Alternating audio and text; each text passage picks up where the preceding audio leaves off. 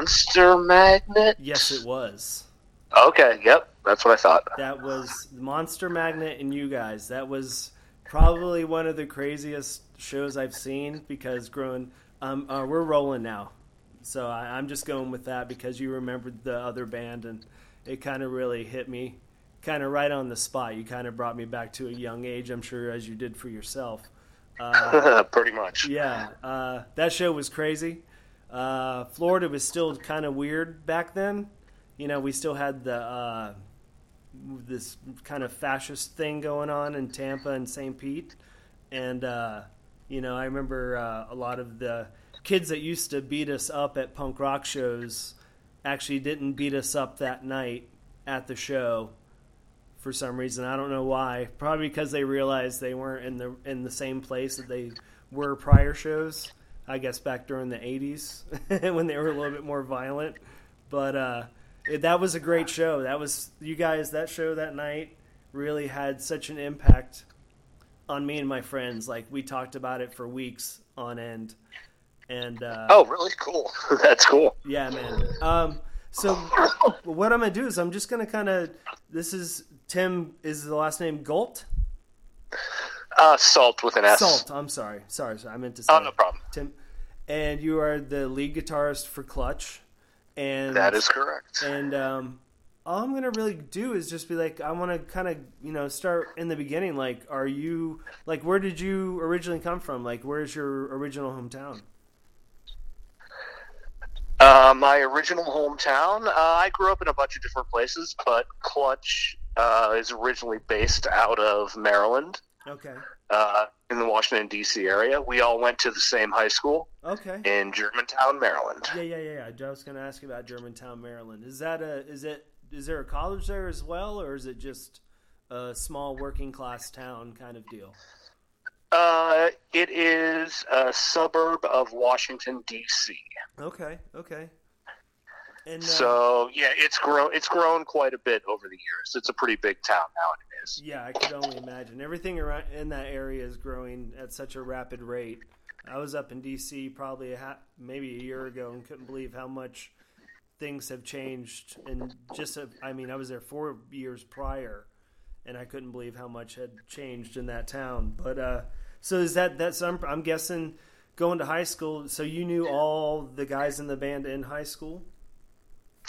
Um, actually, you know, I didn't. Not too well. I only knew Dan, our bass player, while we were in high school, and I didn't really know Neil or JP, the drummer or the singer, until after high school. Actually, till one year after high school. Okay, was it like did you all meet up like at a at a show? Was it like y'all just kind of knew like each guy maybe had some musical uh, abilities, and you were like, hey, I heard this guy's a good you know singer, this guy's a good drummer. Was that kind of like how the the band kind of came about? Uh, well, at the time that I started playing with them, they were already playing together with a different guitarist, and this guitarist had decided that he wanted to be the singer of the band. Okay, So he, who was a friend of mine, he was a friend of mine in high school. right. So he brought me over to play guitar with him singing. His name was Brian. Okay, So he was the original singer. It wasn't Clutch yet, yeah, right, but it was like a prototype version of Clutch. right. So that's how I originally came into the band. Okay. The sound is something that has always um I don't know, stuck out to me. I used I, I know you live in West Virginia. Uh, my grandfather's from Clarksville, West Virginia. Population now is only like ten thousand. I have a lot of family from up there. They were loggers, and uh, when I heard your music, and I hear a lot of it, I I hear a lot of things that I didn't hear from all the other bands at that time period that were coming out that everybody was hitting up. You guys had more of a uh, oh, it kind of like almost like a, a Appalachian rhythm and blues rock feel to me. Um, and I okay, was wondering, I can, I can accept that.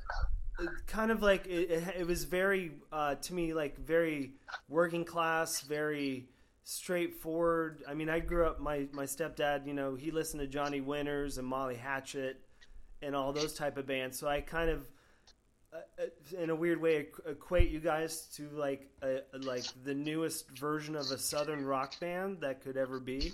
Like. like the way that you guys pull off some of these songs or, or it kind of remind me of stuff that I listened to when I was younger, but it's done so much better and it seems more thoughtful. And so how did you at the time when that when you guys came out the sound of that time period was pretty pretty strong. You you either had a couple yeah like you were emo or you were this. How was it that you guys seem to have like had to have created something that kind of stuck out the way that it did in comparison to the other people that were playing at the time? Uh, well, I would say by not trying to do any of those things and not really trying to fit in right. with any scene at all. Um, I mean, honestly, when we first started, I felt like well, what I felt more of a kinship to musically was stuff like Helmet, yes, and the Melvins, totally, and Amphetamine Reptile nice. type bands. Yeah, yeah, yeah.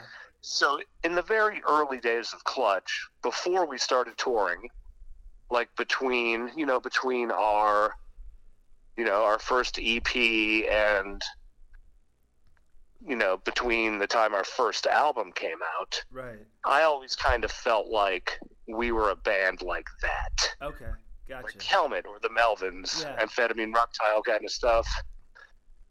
Um, but after our first album came out, we started going on tour, playing lots of shows, and it might have just come down to the fact that we were buying Lynyrd Skynyrd tapes in truck stops at four in the morning. Yeah, that'll and do listening to Lynyrd Skynyrd on long drives. yep, yep. That that'll do it to you every time. I mean, the funny part is, is I'm originally from New Hampshire. I moved down to Florida against my will.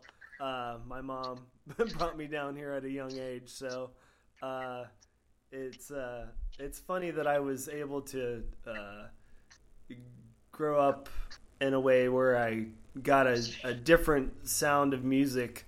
Because up in New Hampshire, my family, they're yahoos, you know, like northern rednecks is what they would call them. Like they all listen to Lynyrd Skynyrd and Ted Nugent, and they all drive trucks, and you know they live on farms and stuff. So it's like the, that that other part of the family is just as like country as any other part of my family. But your guys' music, like I said, is, had such a um, it's weird. It had such a strange impact on people because I think it was something like you said, like you you you guys felt yourself in this certain area, but for some reason you seem to still stick out way more than these other bands to me, and I don't know why. And there's a lot of other people that I've spoken to about you guys, and there's the ability for you to write the lyrics that you write that somehow kind of make you question whether or not it's a joke or it's maybe it's a suggestion of what's really going on in society and then along with the the the music that just kind of gives it a lot of strength. I mean, the music so I mean, the stuff to me you guys write is so powerful, and it's it's got a lot of weight to it, and and it's really it, were all of you this um, were you was that your was that your goal? Was that your goal to build a a, a rock band that could do that that that could grab that emotion and that feeling out of the listener and maybe grab their attention maybe with some ideas from the lyrics and stuff like that? Uh no i don't think we really ever thought about it that much um, we just always tried to write the best songs that we could, you know? Right. We just tried to write songs that we like and that we want to play live, really. Right. which, which which I was wondering. It's a you guys have put out quite a bit of of of work over the years, and you've been together this whole time. What do you feel is the the the the concrete that keeps the band continuing like it does and able to produce new records that sound different but yet no you know it's clutch and you're like holy shit these are all right 12 more good songs. Like you know like what what do you feel is that the is it the passion? Is it the drive? Like what is it with you guys? Uh, well honestly i think maybe a lot of the glue that holds it together as you said is the fact that it's constantly growing and it's moving forward and you know we're always gaining new fans and we're always writing new songs. I think that's really the most important thing is right. the fact that we you know we always get together once or twice a week wow. even during this whole thing that's and you try to work on new material yeah, I was going to ask you a question about that. You guys, I noticed you guys have been working a lot during this whole crazy madness, and I'm sure it's been probably stressful for everybody with families and everything. How has it? Uh, how has it? Like, has that helped you create? I mean, is it uh, kind of stirred up a different type of, of creativity in you in t- in this type of pressure zone that we're in right now? Uh, maybe a little bit. It's not really hugely different for me. Right. I'm sure it is for Neil since he writes all the lyrics. Right. But for me, I don't really feel that. Right. Um, but I would love to go out and play some shows. I could only imagine.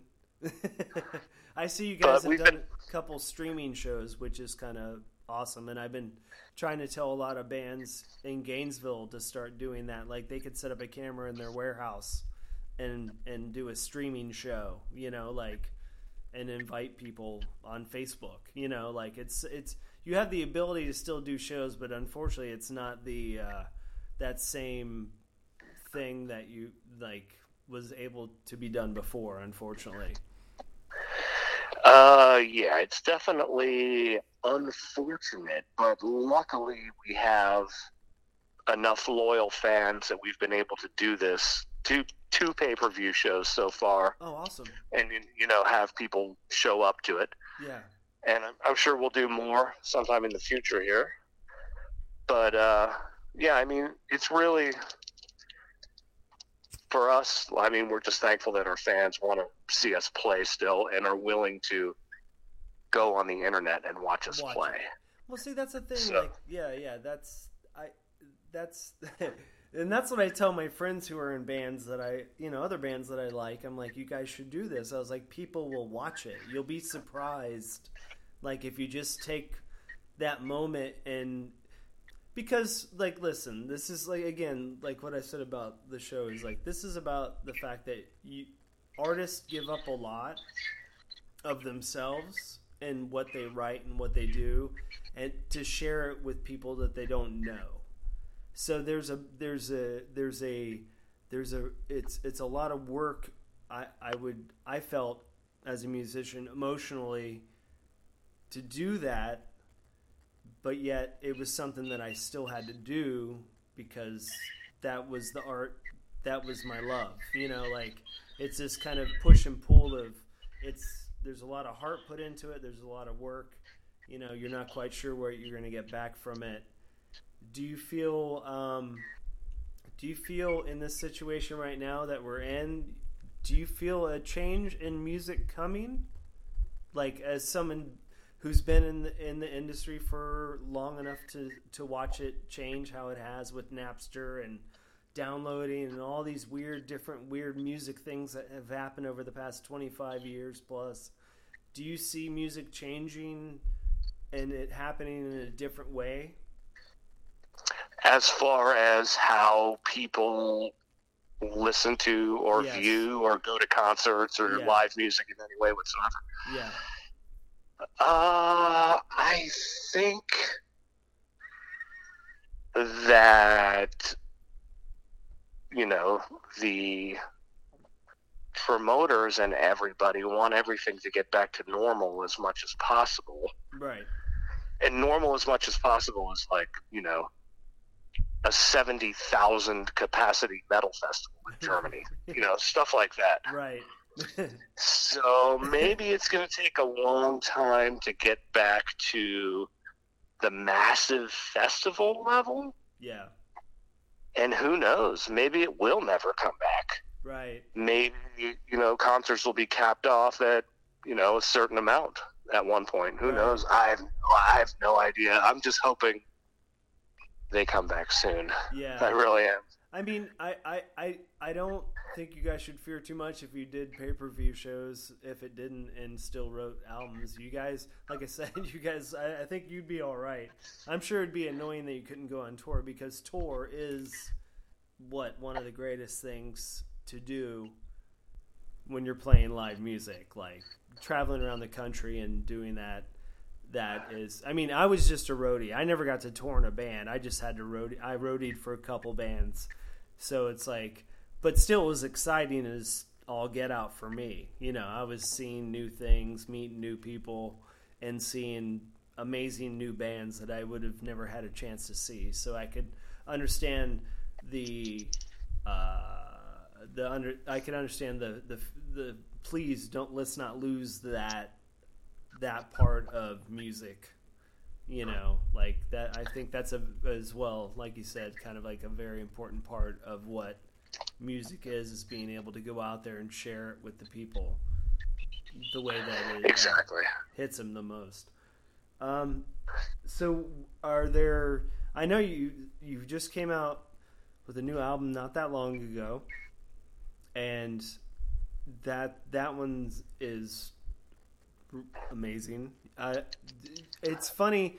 Do you guys ever uh, something me and my friends always talk about is lyrics, of course, like s- silly stuff, and I'm not going to be specific, but when Neil comes with the lyrics as a band do you look at the lyrics and are like are you amused by how he's able to write write the way he writes and use the words in the way that he uses them? Because he's very good at that